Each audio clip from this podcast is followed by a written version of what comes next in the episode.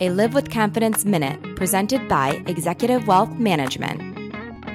Women do have some unique challenges for their financial planning. If I were to ask you what those might be, something that could come to mind is uh, the fact that we outlive men often, and so our lifespan is typically longer on average. So we have to consider that.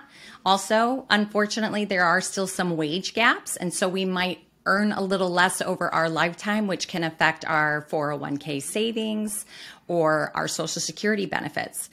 But one that we don't always consider is that we might have wage gaps over our lifetime. We might have periods of time where we are taking off of work to care for children or aging parents because we're caregivers. Um, it's not only women, but typically that does fall on our shoulders.